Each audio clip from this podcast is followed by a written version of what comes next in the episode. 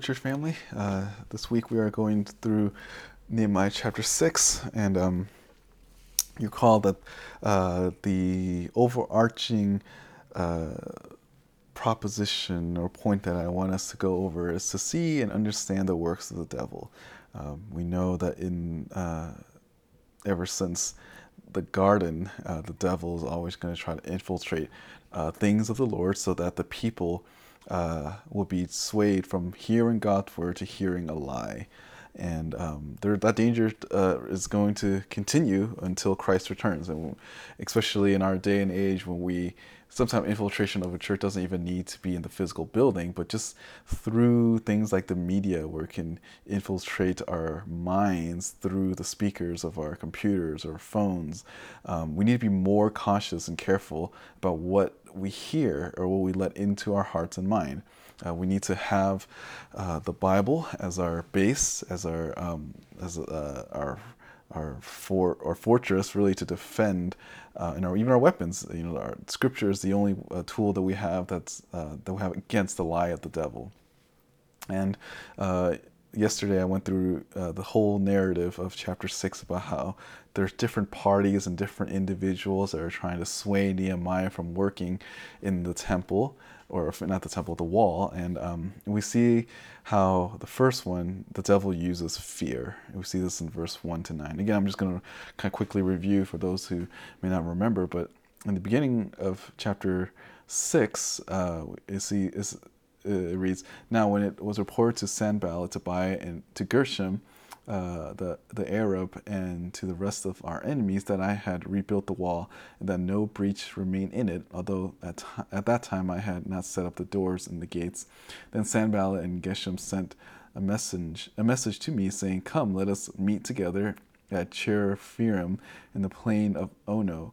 Um, Ono. Uh, but they were planning to harm me. And I kind of like, as I read through this, I think it's funny because they're trying to make this place called Oh No. And uh, Nehemiah's response is like, Oh no, I'm not going to go with you because he has work to do.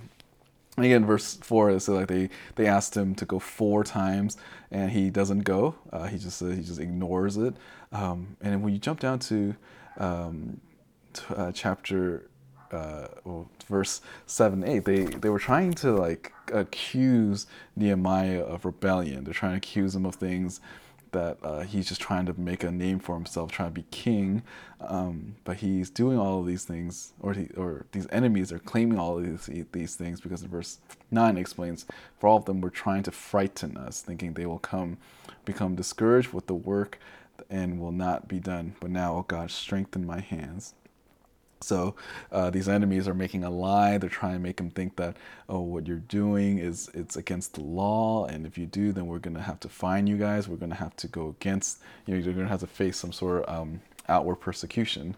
And that's usually how the devil works. Uh, when you think about evangelism, when you think about, um, you know, extension ministry to the outside world, one of the things that you always often hear is that you can't say that or that's hate speech. These are all ways in which it's supposed to strike fear in your hearts and minds so that you don't do what you're called to do. Um, and the devil uses that. The devil thrives on fear so that you can be ineffective in ministry. Um, and as you think about your life, as you think about what's going on in our world today, uh, we as Christians, we don't live in fear. Um, A.W. Tozer said this way fear is that is that the flesh and panic is of the devil. Um, as Christians, we we trust in the sovereignty and goodness of God. We know that we don't need to live in fear of anything, whether it's um, fear from the world, because we know Christ tells us, "Don't worry about those who persecute the body." Um, and you know the you know the physical body, but worry about the the one that can destroy body and soul. Uh, so the only fear that we have is is to the Lord, not to the devil. The devil always come up with lies and deceptions to try and make the believer feel insecure, and essentially that's what the devil likes to do to make the devil to make the people of God so afraid of what's going on that they are ineffective for things uh, for the kingdom of God. Uh, and uh, Second Timothy chapter 1, verse 6 7 says this For this reason I remind you to, to kindle afresh the gift of God which is in you through the laying of on of my hands. For God has not given us a spirit of timidity, but of power and love and discipline. Again, this is Paul speaking to Timothy. This is his last letter to Timothy, and he's telling him, "Don't be afraid." Um, and then throughout this whole book, there's going to be he talks about how we need to suffer hardship for the name of Christ, and that um, difficult times will come. But in light of every uh, persecution that's coming his way, uh, he tells Timothy to endure, and that's how it is for us as well. If we want to be effective in ministry, don't let the world uh, intimidate you if you you know whether you're doing evangelism or counseling or this even even ministry within the context of the church don't let fear be the, reason why you don't do what you do I think sometimes when we think of even church discipline, uh, one of them is a very unique doctrine in our church in relative to other churches that we do church discipline the way that we do. I think I've asked some of our elders how many times have we done church uh, discipline like all the way through, and uh, they've you know there's, there's maybe like a handful of people that were uh, that were you know kicked out of the church because of um, sin that they aren't willing to let go of. Um, but that kicking them out is not. Uh, uh some people refuse to do those church discipline because they fear that oh they'll break friendships with them or they uh, people might get mad at them. But no, it's out of a love that we confront sin, um, not fear of like being accepted or liked, but because we fear the Lord. We care more about what God thinks than we do about our um, personal reputation. Uh, we want to do what's pleasing to the Lord at our own expense because we know that the Lord is worthy of all things and the, the, the name of, of, the Lord needs to be uh, needs to be honored. And sometimes that's having those hard conversations. In fact, when in context of church discipline, there's three different types of church disciplines. There's um, there's one that I mentioned, Matthew 18, and there's also one that's mentioned in uh, 2 Timothy regarding um, those that are uh, causing division in the church. Uh, uh so I think that's uh, First Timothy, uh, where there's individuals who um, who are causing a division, like factions in the church, and it tells us that we need to make um, that we need to warn them once, and after uh, a second time, if they continue on uh, causing problems, sorry, not first, second Timothy, Titus, Titus chapter two, verse ten says this: reject a factious, factious per man after first and second warning, knowing that such a man is perverted and is sinning, being self-condemned. Um, if you're afraid of doing of honoring the Lord, you might think to yourself, "Well, this is this person is div- divisive. I'm not going to do anything. I'm not going to do what's pleasing to the Lord."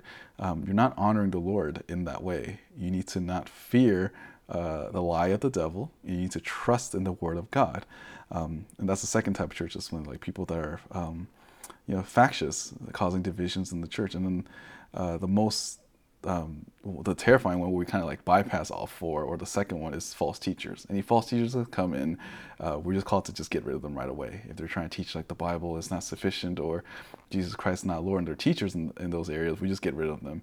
Uh, and, and, it's because of the degree of severity. Uh, the, I think generally for all of us, we're in that first category where, you know, the first step of Matthew 18 is that we confront each other on each other's sin. Um, again, we do it not, we, we do it because we love them um, and we do it because, uh, or we don't not do it, or we don't we don't we, we we don't not do it because of fear of individuals in the church, but we do it because we love them and we want them to know what God's word has to say. Uh, we're all generally the church is in that area, but you can't do church discipline if you fear um, if you fear the lies of the devil. The devil might say things like, oh, if you do church discipline in any shape or form, that's unloving. Or if you do any type of ministry that involves what the Bible has to say, then that's unloving or that's unkind to your neighbor or whatever it may be.